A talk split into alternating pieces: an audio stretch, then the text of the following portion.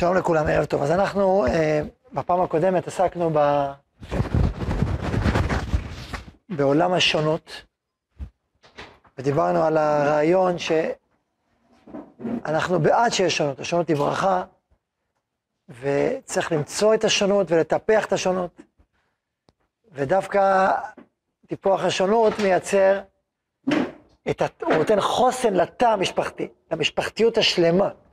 כלומר, אם אתה עוסק באינדיבידואל, בפרט, אז הרציונל הוא ככל שתהיה אתה שלם לבדך, זה יותר טוב. יהיה בך את הכל.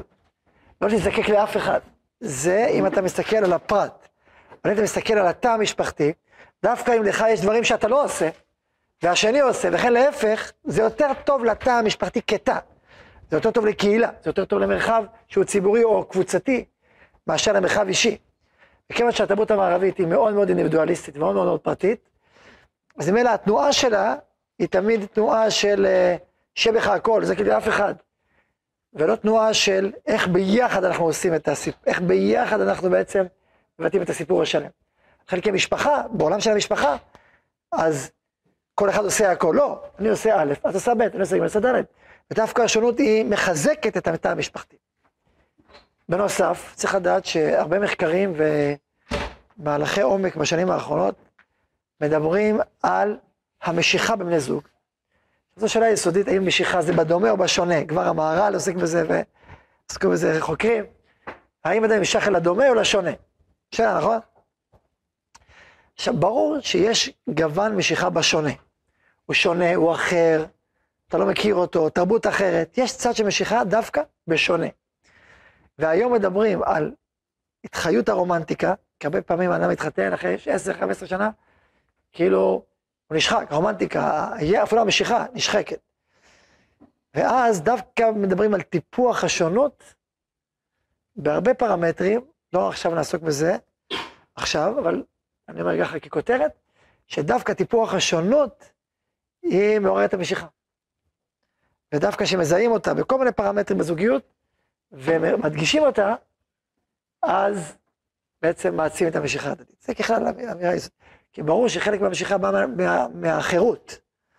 אבל אם אתה כבר יודע הכל, אז מה זה אחר? אין פה שום אחרות. אבל אם יש משהו אחר, כי זה שונה, וזה מספר סיפור אחר, ואתה לומד להתכתב איתו על הנסתר והנגלה שבו, אז זה דווקא מגביר את הרצון להיות ביחד, באופן פרדוקסלי. זה אני אומר את זה כמין הערה תמציתית, בלי להרחיב בה רבות, רק כחלק מתוך התפיסה הכוללת של השונות כגורם מחזק תא משפחתי. סוף השיעור דיברנו שאי אפשר לדבר רק על שונות, כי אז, אה, אז כאילו אנשים שלא קשורים התחתנו, ובאמת זה בעייתי מאוד, אמרנו, אם אדם שמחובר לתורה התחתן עם מישהו שמחובר ל, ל, לכסף, וזה מה שחשוב לו בחיים בלבד, יהיה בעיה, כי להוציא כסף או לא, על מה להוציא, על מה לא להוציא. היא תגיד לו, בוא תעבוד כל החיים שלך כדי לבנות עוד כמה בבית. הוא יגיד, מה, אני רוצה, משהו, אני רוצה ללמוד. זה לא... אז זה ברור שהפער יהיה גדול מדי. ולכן השאיפות הפנימיות היסודיות צריכות להיות דומות. דומות. השאיפה היסודית של החיים שלך, מה אתה רוצה מהחיים, איך אתה רואה את החיים, איך אתה רואה את המשפחה, באופן יסודי. אז זה צריך להיות מחובר. אתה צריך לספר את הסיפור שלך, של השאיפות העמוקות שלך, וזה צריך לתת בת קול לבת הזוג. לכן להפך, היא מספרת איך היא רואה באופן שלה, וזה מהדהד בך את הרצונות העמוקים שלך. ואז יש בסיס משותף, ועל הבסיס הזה יושב הבית. אז, כי אם, אם הבסיס הוא שונה, אז זה יוצר אין סוף אה, קונפליקטים וסכסוכים ופערים ומתחים לא פתורים, כי הבסיס הוא אחר. אז מה אומרים? יש אהבה. בסדר, אבל זה מורכב. כי גם אהבה בסוף תראה, לפעמים יש אהבה נשמתית, שזה משהו מאוד עמוק, מאוד פנימי, משהו יוצא דופן. שזה באמת לפעמים מנצח, המון המון קשיים והמון מתחים, המון פערים. יש, יש דברים, כן, אני מכיר כמה וכמה זוגות, למרות הפערים הגדולים, האהבה ביניהם העמוקה מנצחת. יש, אני מכיר כמה וכמה זוגות עם פערים עצומים. אבל זה נדיר. רוב הזוגות, כי זה בכלל נדיר שיש אהבה כל כך עצומה, זה זיווג ראשון, מה שנקרא, לפי ה... שזה נשמות מחוברות. במקרים רבים, אני לא יודע להגיד רוב המקרים, הרבה מקרים, המקרים הרגילים, שיש אהבה, יש אהבה, אבל היא לא כל כך עצומה. ואומר לך שיש המון מתחים והמון צדים, אז זה נשחק. וזה לא מצליח להחזיק מעמד לבדו. לא גם כל זוג מיומן בניהול קונפליקטים ובתקשורת מפותחת ומשוכללת ובעבודת מידות איכותית. זה צריך הרבה צדדים, הרבה חלקים. אז לכן, לסמוך על זה, זה לא כדאי. לא כדאי. צריך שהבסיס, השאיפות העמוקות, זה דרך המלך, בוא נגיד, זה הדרכה הרגילה, היסודית, הטובה, שיהיו משותפות ויעדדו זה את זה.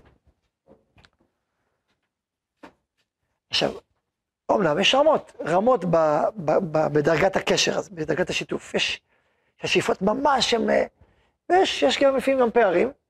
אני לא אומר שאפשר לחיות עם איזה שהם פערים מסוימים, אפשר, אבל שלא יהיו מדי גדולים. יש פערים מסוימים שאפשר לחיות איתם. ואני אומר אפילו פנימיים. אבל יש פערים שזה כבר גדול מדי.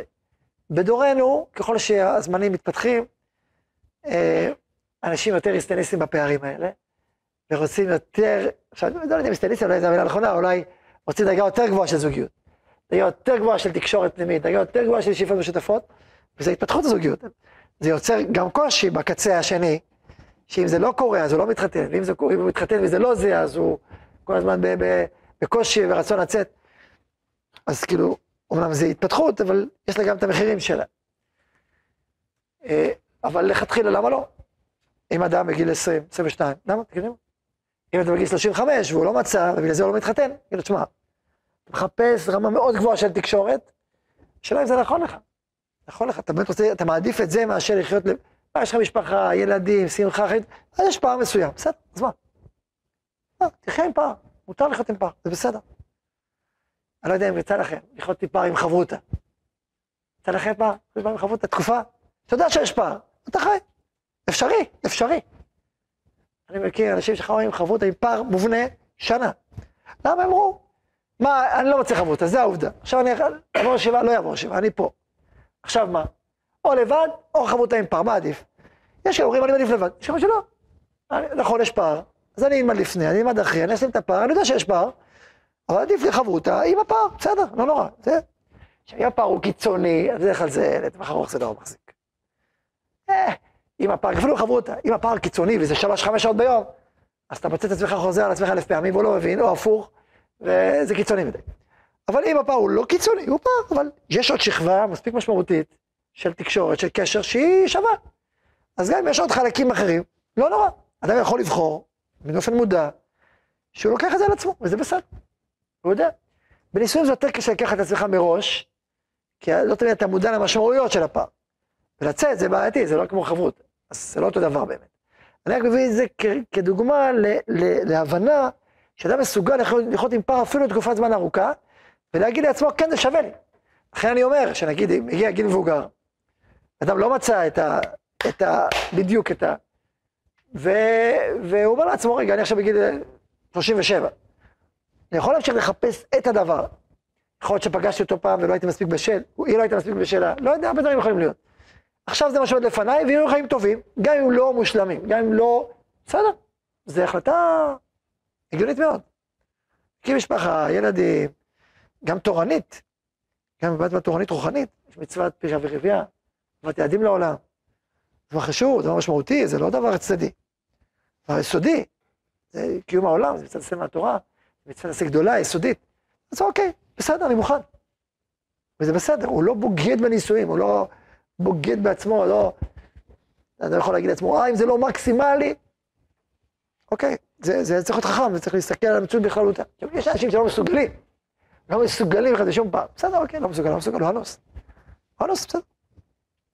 זה על גילים מבוגרים, אבל בגילים צעירים, למה לא לחיות בחיבור עמוק, מחובר, למה? אדרבה. שאיפות עמוקות, יש איזה עידוד, יש איזה יחד מבורך, יש... בהמשך הדרך אני... הדרך הרבה, אני מדבר עכשיו דרך במבוא. בהמשך הדרך אני אדבר על איך מחליטים, כאילו, זה פרק. זה לא עכשיו הפרק הזה על כל צדדיו, אני רק מדבר על הרעיון היסודי שהשוויון הדומה הוא בשאיפות היסוד. עכשיו זה נכון שהרבה פעמים גם דמיון בתרבות היא מקלה. היא מקלה על הרבה פערים. אתה לא חייב שיהיה פערים. אז זה מתעתע, לפעמים זה מרתק ומושך שזה שונה, לפעמים זה מרחיק ודווקא זה טוב שיש תרבויות דומות ואז זה מקרב, בסדר. אם תשאלו אותי, אז רגע, אז שאיפות יסוד צריכות דומות, עמוקות. השונות, יש שונות, יש אישה, יש לפעמים שונות בתרבות. אז מה עדיף? עדיף בענפים, עדיף שונות או עדיף שוויון? תשובה שלי לשאלה הזאת, תנסה ותראה. תנסה ותראה. אולי לך יהיה עדיף שונות, אולי לך, תן, תן לנפש שלך לדבר. לפעמים אתה נראה לך הגיוני שעדיף אה, שונות. בפועל, רק אתה רואה שונות, אתה בורח קילומטר, הלב שלך בורח קילומטר. אוקיי, אתה, אתה תיאורטית זה טוב, אבל זה לא עובד אצלך. אז תחפש את הדמיון. או הפוך, אתה אומר, אני רוצה דמיון מאותה עדה, מאותו מליה, מאותה קבוצה חברתית, בדיוק, בדיוק, בדיוק זה מה שאני רוצה. אוקיי. הוא יודע, הכל משעמם לו. משעמם, עובדה, משעמם. ודווקא פתאום הוא נפגש עם, בטעות, כי הוא לא בירר מספיק, ולא זה. ופתאום, וואלה, זה מדבר אליו ומעורר אותו, ובדיוק כחור, הפערים. אוקיי, אז אתה רואה שזה עובד אצלך עובד יותר טוב, אז זה, מה שעובד אצלך יותר טוב. אז לכן, לדעתי, בסוגיה הזאת, צריך פשוט להתנסות ולראות. כי לפעמים הנפש שלנו מדברת יותר טוב מהשכל שלנו. תמיד הרב רחל, מורי הרב רחל, שכם לכם תמיד תמיד מדבר על זה הרבה בנושאים האלה, ובכלל, שהנפש יש דיבור, יש אמירה. וצריך להקשיב לה. להקשיב לאמירה הזאת, ומשמעותית. השכל הוא, הוא, הוא, הוא שותף בכיר, אבל הוא לא תמיד הוא בעל הבית. אז אה, צריך להקשיב לה. ולפעמים להתייעץ גם, שיש קונפליקטים, שיש פערים, שיש אה, קשיות מפה לפה, ואיך לדעת. אז כדאי להתייעץ. יכול להגיד אם תרצו משהו, אה, איזשהו... אה, לפעמים זה יכול להועיל, אחד הדברים שאני רואה בחיים זה שלפעמים דווקא קצוות רוצים שונות. אם אתה מאוד סוער, אז אתה תעדיף מישהו רגוע. אם אתה מאוד רגוע, מישהו סוער. אבל אם אתה גם וגם, אתה עדיף גם וגם. כלומר, ככל שאתה יותר אמצע, אמצע אתה מעדיף אמצע כמוך, אולי מינון קטן הפוך. אבל ככל שאתה קצה, אתה, יש צד שאתה עדיף קצה. כי אתה חייב איזון רציני. עכשיו זה אפילו תת מודע, זה, אבל זה ככה עובד. אתה כאילו, אתה כל כך קצה שאתה לא מסוגל בלי איזה איזון רציני שייתן איזה בלנס. כמו נדדה, אתה לא יכול, אה, אם אתה כזה, אז צריך מישהו ש... אבל אם אתה יותר אמצע, אז מספיק לך מישהו שהוא אמצעי יחסית, זה טוב לך. זה, תנסו את זה ותראו. מה?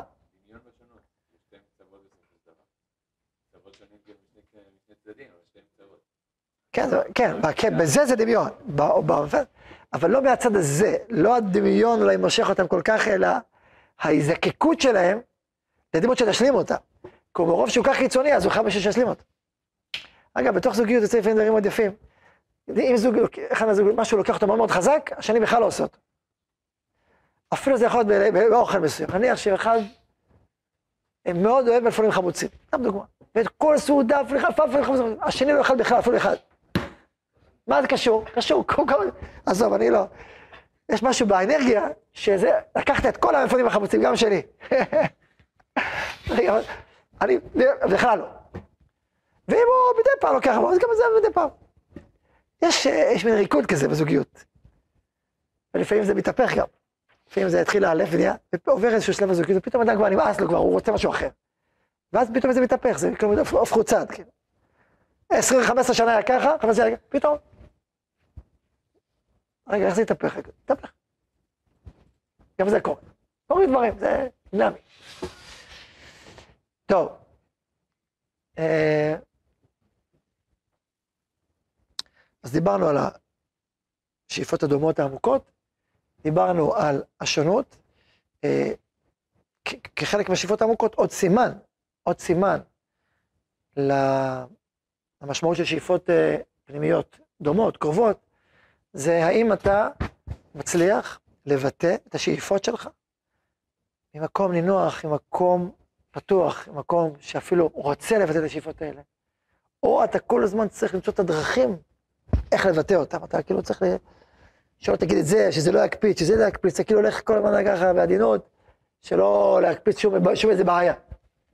זה, זה פחות טוב, כי בוא נדבר חופשי, דבר את הפנימיות שלך. עכשיו, אני לא אומר בפגישה הראשונה, לא להגיד לה, תשמעי, אני רוצה 20 שנה ללמוד תורה, לא משנה מה, עזבי אותך. צריך לדעת לאט, בעדינות. אתה לא אדם ישר בא ומדבר על הדברים הכי עמוקים. תכיר, תרד. תדבר גם קצת, קצת צחוקים, קצת שטויות, קצת פה, קצת שם. לאט, לאט, לאט, לאט, במשפחה, דברים מסביב, ועם הזמן, אז באופן טבעי אפשר לבטא דברים יותר עמוקים, יותר עדינים. אז לכן אני אומר, צריך לשים לב לתהליך, לתהליכים של, של צמיחה. רק, אני מדבר על עצם הרעיון, שאתה יכול לבטא שאיפת עומק, שאיפת פנים, ממקום חופשי ופתוח, זה דבר מאוד טוב, זה סימן טוב. סימן חיובי לתקשורת הפנימית של השאיפות. אם נדבר ברובד אפילו טיפ טיפה יותר עמוק, אז אבי מורי ראשי ישיבה אומר ששאיפות עמוקות הן הנשמה הגדולה, נכון? נשמה גדולה, שאיפות גדולות. השפה שלי זה ביטוי לנשמה גדולה. כן? הביטוי לנשמה גדולה, הכי אותנטי ביותר זה שאיפות. שאיפות גדולות. אז ככל שהשאיפות היותר אותנטיות שלך באות לידי ביטוי ומהדהדות השאיפות שלה, אז זה מפגש שיש לו בסיס עומק, בסיס נשמתי. בסדר, מובן? מה? הסברתי שיכול להיות הרבה סוגי קשר. יכול להיות שאתם רוצים קשר באנרגיה הנפשית שלכם. מדברים ביחד, צוחקים ביחד, אה, אתה זורם והיא זורמת והכל ככה זורם. זה אנרגיה נפשית, זו אנרגיה חשובה, אבל היא ברובד מסוים. יש אנרגיות אחרות שאפילו הערכים, יש אנרגיות עומק, שזה כמו שאיפות הכי פנימיות. שאיפות הכי פנימיות זה כבר תקשורת ברמות יותר גבוהות, אני מדבר על נפש או נשמה, זה כבר מתכתב עם המרחבים של הנשמה. יש תקשורת עם המרחבים של הנפש, יש תקשורת של הרוח. לפעמים אדם יכול להיות מחובר בתקשורת בסיסית, או ברובד, כשמדברים ככה על החיים וזורמים, אנחנו מאוד זורמים מצוין. כשמדברים קצת לעומק זה כבר לא הולך, פתאום, פתאום נעצרה תקשורת, פתאום אני לא יכול לדבר, היא לא יכולה לדבר. זה נתקע, זה נחסם. כשמדברים על המשפחה, על העבודה, זה הרבה יותר זורם. כשמדברים יותר לעומק, כבר לא. זאת אומרת, יש קשר ברמה נפשית, או רוחית, או רוח, אבל פחות ברמה נשמתית. זה דרגות שונות של קשר. לפעמים נוצרים קונפליקטים, כי בנפש ברוח זה מצוין, אבל בנשמה לא, או הפוך. בפנימיות יש קשר מאוד עמוק, אבל תקשורת כל הזמן נתקעת ברמות היותר פשוטות. אז בסדר, אז כשיש שאלות, אז שואלים. לפעמים זה מצליח, לפעמים זה מצליח. לפעמים באים מפה לפה, מפה לפה. בסדר, זה כבר בתוך זה, בתוך התהליך.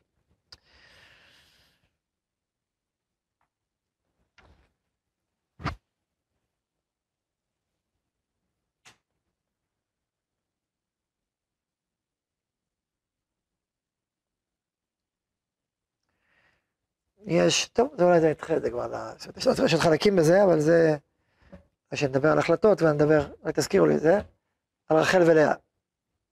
רחל ולאה. האם אתה רוצה את רחל או את לאה? או את שניהם.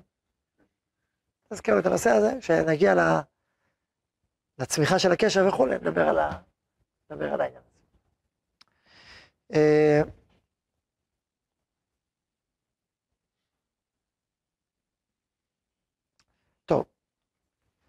בואו נתקדם. אז זה היה מבוא, אה, ועכשיו אה, נתקדם, כמו שאמרתי, צעד אחרי צעד, מהיציאה, מה שנקרא לצאת, או התחלת פגישות, או לנוע לקראת הקמת משפחה, כלומר, הסדרה הזאת בעיקרה, רובה, מופנית למי שעדיין לא התחתן. עכשיו זה נכון שגם מי שהתחתן, יש בזה הרבה אלמנטים שיכולים, שהם משמעותיים לו ויכולים להשאיר אותו אחורה, קדימה, וגם מי שהתחתן יכול לעזור לאחרים. זאת אומרת, יש בזה הרבה, אבל ככלל, ככלל, כמוקד הסדרה היא בנויה, מי שעדיין לא התחתן וצועד להקמת משפחה. שיקים את המשפחה הזאת. עכשיו, אז עכשיו השאלה הראשונה, אם סיימנו את פרקי המבוא, שאלה ראשונה, מתי לצאת? נניח שכבר הגיע שיעור ג' זמן קיץ, אין, זה כבר שם. כן, השאלה היא, האם זה אומר זמן קיץ, או שיעור ד' או שיעור ה', שיעור ו', או זה אין, אין מצב. שאלה, נכון? שאלה רצינית, שאלה משמעותית. וזו השאלה שאני שם אותה עכשיו על השולחן. מתי מתחיל את הצעד הראשון? מתי לצאת? מתי, מתי, מתי זה נכון לעשות את זה? ובכן, נתחיל. דבר ראשון, יש פה כמה אלמנטים. אלמנט ראשון, אנחנו יוצאים כשרוצים. כשאדם מתחיל לרצות. שפוקד אותו הרצון, זה קורה יום אחד, אדם אומר, תשמע, זהו, אני כבר רוצה לצאת.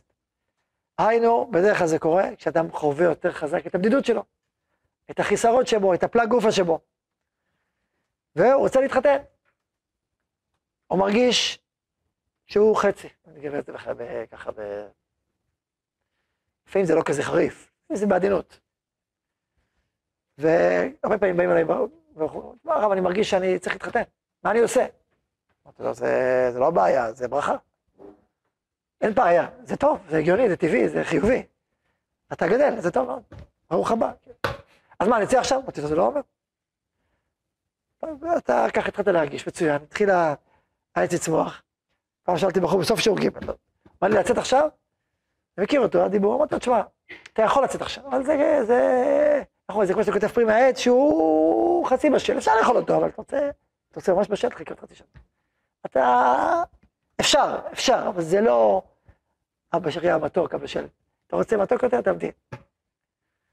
יש זמנים, שאדם עוד יותר בשל, עוד יותר בשל, הוא כבר עבר כמה תהליכים פנימיים והוא יותר בשל. נדבר בהמשך על המושג הזה של בשלות, איך, מה, מה זה בשלות, זה כאילו... על כל פנים, ההתחלה של הכל זה הרצון. אם אדם לא רוצה, אז אין מה לדבר, נכון? לפני שנים, הייתה, כשהייתי בגיל 25, הסתובבה הרבה אמרה כזאת, שאמרה שאנשים לא מתחתנים, גם בגיל 30, 35. למה לא מתחתנים? למה? כי הם לא רוצים. זה הסיבה. הם לא רוצים להתחתן, לכן לא מתחתנים. מה אתם אומרים על זה? היום שומעים את זה פחות, לכן אתם לא שמעתם את זה? שמעתם את זה, את האמירה הזאת? מה? שמעתם. מה זה? אה, של אמהות. אה, אוקיי. לפני עשרים שנה זה היה אמירה של המומחים. היה פעם רב גדול, זה תמיד היה חוזר על זה. זה הסיבה שלא מתחתנים, כי הם לא רוצים להתחתן. טוב, אני זוכר בצעירותי שזה קומם אותי האמירה הזאת. אנשים באים, משקיעים כסף, אתם לא רוצים להתחתן, אתה אומר, זה קטגורית, כאילו ככה זה. עכשיו, אם נעמיק, יש בזה אמת. זה לא סתם דיבור, זה דיבור שיש בו עומק. האם זה כל האמת? לא. האם יש אנשים מסיבות אחרות? כן. אז להגיד שזה טוטאלי זה טעות. אבל יש לזה עמוק, כן. ואני אסביר. אני אסביר למה זה, מה המשמעות של הרצון להתחתן. נספר דרך סיפור. היה בחור, תלמיד חבר כזה שלי, אה, שנים, שנים, שהוא 25, 28, 29 כבר, יוצא מהישיבה, כבר נהיה רם באיזה מקום, זה. ולא, יום אחד הוא בא לדבר איתי. דיברנו לעומק. אמרתי לו, מה זה? עכשיו, הוא אמר, אני לא רוצה, הוא אמר, אני לא רוצה להתחתן. הוא אפילו, בכלל אפילו לא רוצה להיפגש, הוא לא רצה להתחתן, זה היה על השולחן, לא רוצה להתחתן. אתה לא רוצה להתחתן? לא. אז מה אתה, אז אוקיי, למה באת? כי זה לא עסק. אני מבין ש... אני, אני כן רוצה להתחתן בעצם. אז מה זה לא רוצה להתחתן? אבל אני לא רוצה להתחתן, אני לא רוצה להיפגש, אז מה? ואז התחלנו להעמיק, איזשהו מסע כזה פנימה, ובאמת כשהעמקנו פנימה, אז היו לו, היו לו פחדים, הרבה פחדים, עמוקים, מחתונה, מהרבה סיבות. למשל, לפעמים יש פחד מלאבד את החירות. לפעמים אדם אוהב את החירות שלו, טוב לו בחירות שלו, טוב לו שהוא לא אומר כשהוא יוצא וכשהוא חוזר וכשהוא זה, פתאום צריך להשתנה, זה ככה וככה וככה. טוב לו החירות הזאת, ברמה הזאת של החירות, בהקשר הזה של החירות, ש... כשעומדים על חירות, מבינים שחירות יש בה הרבה צדדים אחרים, שבזה הוא לא בן חורין, אבל הרצון הזה שלא להתחיל לאיזושהי מסגרת, לאיזשהו... או לא. רק הוא לא רוצה להגיד את זה לעצמו או לאחרים. ואז הוא יוצא. אפילו יש בו חלק שרוצה, אבל יש בו חלק שממאן לשחרר את, הרצ... את החירות כפי שהיא, כפי שהוא תופס אותה, היום. אז כלפי חוץ הוא יוצא, אבל כלפי פנים הוא לא רוצה. זה נקרא לא רוצה. זאת אומרת, הוא אומר שהוא רוצה. הוא נפגש אפילו, אבל יש בו חלקים שאוהבים את החיי הרווקות ולא רוצים באמת לשחרר אותם. או פוחדים מחיי הנישואין. או לא רוצים אפילו, נגדים. גם זה יכול להיות. אך לא תמיד הוא אומר את זה, כאילו יש חלק שרוצה, אז כאילו זה כאילו, כאילו חזות הכל, אבל זה לא חזות הכל. יש חלקים אחרים שאתה אחוז בהם, אתה לא מוכן לשחרר אותם. אז לכן זה לא הולך, נכון? הסיפור שסיפרתי מקודם, זה היה, זאת על השולחן היה שהוא לא רוצה. אז הם ראינו שהוא כן רוצה, אחרת למה הוא בא? אז מה? אז מה עושים? אז אתה כן רוצה, אז בעצם בעומק אתה כן רוצה. נכון, אני כן רוצה. אז למה אתה לא רוצה? ואז גילינו כל מיני סיבות, כמו פחדים וכולי, עמוקים שיושבים אצלנו. אבל לא קשה לי להשתחרר מהם, זה לא היה פשוט. ועוד איזה חצי שנה. ואז מה היה הסיפור בסוף? איזה יום אחד, הוא התקשר, ו... בדיוק הציעו לו איזה הצעה, ו... לא, איזה הצעה, כן, לא. אמר לי, מה אני עושה? בסוף הפטנט שם היה, אמרתי לו, תיפגש איתה, בלי קשר לחתונה. כמו שאתה נפגש באוטובוס. אה, פתאום, תאר לעצמך שאתה נפגש באוטובוס, סתם דוגמה. יכול לקרות דבר כזה? יכול לקרות. אז זה, אז עכשיו אוטובוס, עזוב, תשחרר, זה רק אוטובוס. מה זה אוטובוס? דיברת, אה, הלך, הלך, לא הלך, סתם, זה, לא חתונה בכלל, סתם. זה גניבה. אסור לגנוב, אבל לך מותר. לך מותר לגנוב. מה אכפת לך? תגנוב. כן, זה מה שזה היה הרעיון. כשאתה סעדה דשמיא, באותו שבת היה אצלו חבר טוב, שישב עליו על הראש על זה בדיוק. אמר לו, עזוב, מה אכפת לך? זה שטויות, סתם. הלאה בלה. הולך או לא? נפגש איתה, הצליח להיכנס למסלול הזה, התודעתי הזה, שעקף את ההר הגדול שישב לו מאחורה, וזה יצא זאת, והוא התחתן איתה. היה לו סוף, סוף טוב, והסיפור, לי סוף טוב, זה טוב. הוא התחתן איתה. יש לו ילדים, ברוך השם, כמה שנים, בסדר, תשמע. הוא פשוט הצליח לעקוף את המחסום, כאילו דרך, אין לך דבר שלא מקום. גם לזה יש מקום. לחתור מחתרת, לעשות איזשהו סיבוב, איזשהו עיקוף. לעזור לך לעבוד על עצמך באיזה אופן, ויאללה. יש דבר עובדה, זה עבד.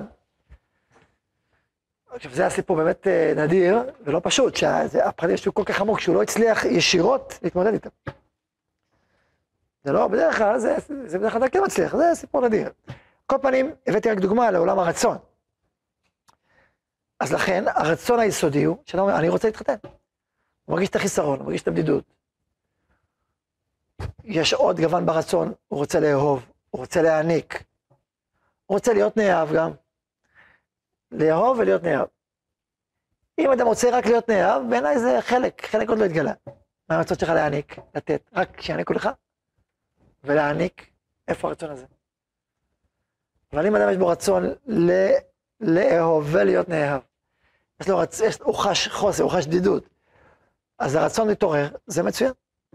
זה רצון חיובי, בריא, ושמבשר, שהוא בעצם מבשר את התהליך.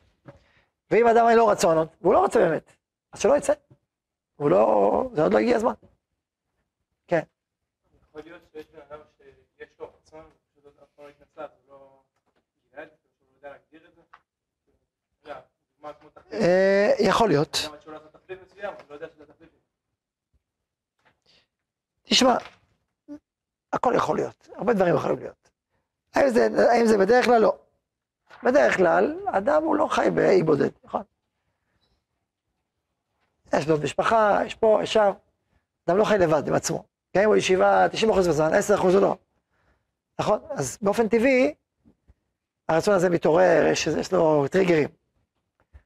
והטריגרים מעוררים את הרצון, וזה טוב שהם מעוררים את הרצון. ולכן באופן טבעי הרצון מתעורר. וגם כשאדם לבדו, הוא לא טוב אדם לבדו, הוא מרגיש את הפסוק, לא טוב, לא, לא, לא, הוא מרגיש את זה. נמצא בתוכו. לפעמים יש דברים שמחריפים את זה, כמו בין הזמנים, כמו איזה חבר טוב שהתחתן כבר, ואז עוד פעם הוא נשאר לבד, ועוד חבר, כל מיני. זה אחת הסיבות שאנחנו לא רוצים שיתחתנו קבוצות צעירים, כי אז אדם זהו, לא כשהוא, זה לא משהו בשל, מה שיש לו איזשהו רצון, זה לא שכל איש יוצא בשלה, אבל הוא התחתן והוא התחתן, אז אה, מה אני? והחברה משפיעה הרבה בעניין. יותר מדי. זאת אומרת, יש צד שזה משפיע טוב, זה טוב שהיא משפיעה, ויש צד שהיא מגזימה. כלומר, אתה, אתה יודע, הוא די מושפע. ולכן, גם כשקובעים איזשהו, איזשהו גבול מסוים, איזושהי אמירה, זה טוב, זה מייצב, זה מיישר, זה גם משלווה. גם יש איזשהו מחיר כזה או אחר לפלוני הפרט כזה או אחר. אין דבר בלי מחיר. על כל פנים, אז לכן אני אומר, בדרך כלל הרצון הוא טבעי, הוא מתעורר. יכול להיות גם סיטואציה של אדם שבאמת יש לו רצון, רק זה, הוא, לא, הוא צריך להיפגש פעם, פעמיים, ואז הוא יראה. יש דבר כזה. זה נדיר. אפשר גם לנסות, בוא תנסה. אולי יתעורר הרצון. פעם שאלו אותי, מה פה יש לנסות? מה עם האישה הזאת? עם ה... אתה מנסה ניסיונות? מה האישה הזאת? שפה ניסיונות? אתה... יש זה, זה, זה כשלה, נכון? אני אומר ככה, אם באמת אתה לא רוצה, ואין לזה סיכוי גדול, אז אני אליהם, אל תעשה את זה. אבל אם אתה אומר, שמע, יש סיכוי מאוד טוב שזה כן יתעורר. לא בטוח, אבל יש. נו, ומה? אולי גם יש תקועה באיזה משהו. אולי על הדלת לא מוצלח והיא עדיין תקועה בדלת הקודם, ו... ויש לך חלקים מסוימים שסגורים, לא יכול להיות? אולי משהו פסיכולוגי סגור, יכול להיות? מה? האם כל מה שיוצא, יכול להיות שכל הדברים, הכל פתוח, הכל משוחרר, הכל... לא, יש, אדם זה אדם, יש לו חלקים כאלה. אתה לא בכוונה עושה, זה לא שאתה יודע, אתה סתם משתעשע. אתה באמת אומר, יש פה סיכוי טוב, בוא נראה, אז לעולם זה לא מושלם. אז זה לדעתי, אין בעיה לצאת. אפשר לצאת בשמחה, ויכול להיות שבתרגיש שזה, אוקיי, זה לא, עוד לא בשל, בסדר, בסדר. אתה רוצה להגיד לה בטלפון, שמי, אני לא יודע אם כדאי לצאת. לא, באמת לא רציתי לצאת, אולי אני בכלל לא בשל, אבל בואי נצא. אוקיי. אתה באמת לא בשל, אם זה מה שאמרת, תשאר בבית. תשאר בישיבה. כן, לא צריך... אבל בתוכך פנימה אתה באמת יודע שיש פה סיכוי, ואם הסיכוי הזה יצמח, אדרבה, אז זה בסדר גמור. אבל אם אתה יודע שאין לזה סיכוי, אז מה אתה סתם עושה צחוק? חבל לך, חבל לה. אוקיי. אז אם כן, דיברנו, עכשיו, אני אוסיף ואמשיך. לא רק שהרצון הוא חשוב לצד הזה של לצאת, הרצון הוא חשוב לכל הדרך, לכל הדרך. אם יש רצון אמיתי, אז הוא נושא אותך איתו. אתה הולך עם הרצון הזה. אתה רוצה, אתה בשל, זה רצון עמוק, זה לא רצון חיצוני, זה לא רצון פשטני בדרך כלל, זה רצון יסודי. ולכן, אתה נכנס למסע. לפעמים יש קשיים במסע, אז מה? בסדר, קשיים מתמודד. אם הרצון שלך הוא לא רצון, אז מגיע הקושי הראשון, אתה הולך אחורה, לא, לא רוצה. הרצון שלך הוא רצון, אתה בשל, אז אתה לא, כל דבר הכי קטן אתה עושה, הולך אחורה. אתה צומח, וגם יש קשיים, לפעמים יש קשיים, לפעמים זה דבר לא פשוט. אוקיי, אני ממשיך, צומח, מתפתח, מדייק. עכשיו, אדם יכול לפעמים לקחת פסק זמן. תשמע, אני קשה לי עכשיו, תן לי איזה חודשיים, ואז לחזור. אבל אם הרצון לא בשל, הקושי הראשון, האתגר הראשון, אדם עושה אחורה פנה, זה סתם. לכן הרצון הוא גם המנוע לתהליך. וגם, לא רק מנוע לתהליך, הוא מנוע לבית, הוא בסיס לבית. אתה רוצה, אתה רוצה את הקשר, אתה רוצה, אתה רוצה להתחתן, אתה רוצה את הקשר, איתך, רוצה את הקשר איתך. הרצון הזה הוא היסוד. זה היסוד של הבניין. זה היסוד של בית, הרצון הזה. וזה נכון שיש גם כן מושג שנקרא מצווה, רצון השם, הוא רוצה. עכשיו זאת שאלה, מה קורה שיש מצווה ואתה לא רוצה? מה עושים? מה אתם אומרים? מה? הנה, ואתה אומר שרוצה אני. ואז האישה תשאל אותה, אתה רוצה להתחתן? נגיד לא, הוא רוצה להתחתן. הוא רוצה שאני אתחתן, אני לא רוצה. טוב, אם הוא ממשיכה יותר, הוא יגיד ככה, אני רוצה כי הוא רוצה. כן, זה יותר, אני רוצה כי הוא רוצה. רגע, ומה זאת אומרת? אתה עושה את זה מתוך עבדות? זה קשור לנושא הבא של החירות. ש... רגע, אוקיי, אז אתה רוצה כי הוא רוצה, ואז אתה ממש רוצה כי הוא רוצה. רגע, ורצון טבעי, יש לך? האם רצון השם, האם זה צריך לבוא אך ורק מתוך עבדות, כאילו, בתלות, או גם מתוך כמו בן, שבך יש את הרצון הזה? מה אתם חושבים? מה? נו, שמה? יש שירה שזה התבטלות, כי הוא רוצה, אני רוצה. ויש אהבה שזה הזדהות, שאתה, שהרצון הזה מתעורר בך בעצמך. ברור שצריך גם את זה וגם את זה. כלומר, זה טוב שיש רצון השם. טוב שאתה איש של מצווה גם. יש לך כוח, זה משמעות. זה טוב בזוגיות, זה טוב בכלל. כי אתה, יש לך כוח הזה, אתה בעל הבית לבירה, אתה לא הכל סביב עצמך ורצונותיך האישיים, הפשוטים, הנקודתיים, הרגעיים. לא, אפילו לא עמוקים גם. יש רצון בורא, ואתה שם נמצא, וזה חשוב, זה משמעותי, וזה בונה טוב את הבית. מצד שני, אם הולכים רק על זה, זה בעיה. למה? כי חלק מהותי מהזוגיות, מה, מה, מהתוכן של הזוגיות, זה הרצון שלך לאישה. אם אתה לא רוצה, היא לא רוצה. אם היא לא רוצה, אין קידושין. נכון, גם הלכתית. אם האישה לא רוצה, אין קידושין. גם אם אתה לא רוצה, אין קידושין. לא, אבל אני רוצה כי אלוקים רוצה. בסדר. אבל אם אתה לא רוצה, כאילו, מהמקום שצומח בך, לא בטוח שהיא תרצה. אם היא לא תרצה, אז, אז אין פה קידושין. גם הלכתית וגם מהותית. וגם מהותית. רצון הוא חשוב. פעם הסברנו על, על, על פי זה, את זה שבית המקדש לא התגלה איפה המקום שלו. המקום אשר יבחר השם, המקום אשר יבחר, למה כתוב איפה? ארץ ישראל, אנחנו יודעים איפה היא, נכון? יש מקום ספציפי, ידוע, ארץ ישראל. למה לא נגיד שבית המקדש צריך להיות מקום מסוים בירושלים? שיגידו מראש, ירושלים בהר המוריה. זה שם המקום. למה המקום אשר יבחר השם? רק העתיד יגלה את זה. אז בחידה שלנו פעם הסברנו שמבחינת בית המקדש זה מבחינת נישואין. ביום חתונתו ושמחת ליבו. חתונתו זה הר סיני, שמחת ליבו בית המקדש. נישואין צריך שיתעורר הרצון שלך. עם ישראל צריך לרצות, ואז צריך לקבל את הרצון של הבורא, ואז מתחתן. יש רצון יסודי, אנחנו רוצים להתחתן, כבר החלטנו. כבר התחתנו חתונה יסודית בהר סיני, בסדר. אבל שיהיה בית, בשביל להיכנס לבית, בשביל חופה, צריך רצון הדדי. ולכן, המקום שיבחר השם, זה יגיע. מתי יגיע? בואו נחכה. ולכן, כשדוד מתעורר, אה, הנה, כנסת ישראל התחילה להתעורר, אבל לא, רגע, אז הוא אומר, רגע, אני לא, אני ביקשתי? אני ביקשתי? אני רוצה לשמוע שאתה רוצה, ואז תשמע שאני רוצה, ואז אני הרצון היסודי כבר היה. הרצון מעשי, מחכים, אם תעירו ולא תעירו את האהבה, עד שתחפץ. וזה אחת הסיבות שלא בונים את מקדש בכוח. בונים ברצון. עם ישראל צריך לרצות, והוא צריך לראות את ה... לשמוע את כל השם, אני רוצה. כשהם רוצים, אז בונים את מקדש בר קיימא. אם מישהו לא רוצה, זה לא עובד. אז איך אם הקדוש ברוך הוא רוצה? וזה יש אומרים, עצם זה שיש אפשרות זה מה שהוא רוצה. אוקיי, זה... זה גם נכון. אבל זה לא הכל לא נכון, אנחנו רוצים סימנים ברורים. אולי נביא שיגיד, אני רוצה. וצריך שעם ישראל ירצה. העם יגיד, אני רוצה אני. עם ישראל אומרים, רוצה אני. אבל אם העם עדיין לא אמר רוצה אני, לא הגיע הזמן. יש שם בכוח. לא, בוא, עשרים איש נבנה מקדש ונקים קורבן. מה זה, שאלה אישית שלך? אז זה הקבוצה שלך? הקבוצה שלך בונה בית המקדש? או זה מצווה על העם היהודי? מצווה על מלך ישראל, מצווה על עם ישראל, לא מצווה על פרט ישראל. מצווה על העם לבנות בית מקדש. מצווה על המלך שמייצג את העם לבנות בית מקדש. אבל זה לא מצווה פרטית, וקבוצתית, וקהילתית, גם אם הקהילה הזאת מאוד מאוד תרצה. ואפילו אין איזשהו כוח להיכנס ולפלוש ולהקים קורבן. זה לא העניין. היה בית מקדש ונחרב, זה לא... בואו נעשה איזה מעשה בכוח, זה לא, זה לא הפואנטה. העניין הוא זה לעורר את הרצון שלנו, הפנימי שלנו, לבית המקדש, להבין מה חסר לנו, ולעורר את רצון העם, ולהתחבר לעם, בכלל לכל הקודש, בכלל לעניין הקודש בעם, להתחבר אל הקודש, בכלל לעם ישראל, עם ישראל ירצה, ויתעורר לרצות, ונראה שהקדוש ברוך הוא רוצה, ואז ייבנה. או נבנה אנחנו, בסדר. לא אומר בהכרח שזה יבוא משמיים, זה מחלוקת ראשונים. אבל זה ברור שצריך רצון משותף. לבניין בית הבחירה. יש להרחיב בזה, אבל לא נרחיב בזה עכשיו. רק נחזור ליסוד שדיברנו עליו מקודם. אז ודאי רצון הבורא הוא יסודי והוא חשוב מאוד, ואסור לוותר עליו, זה חלק מהעניין.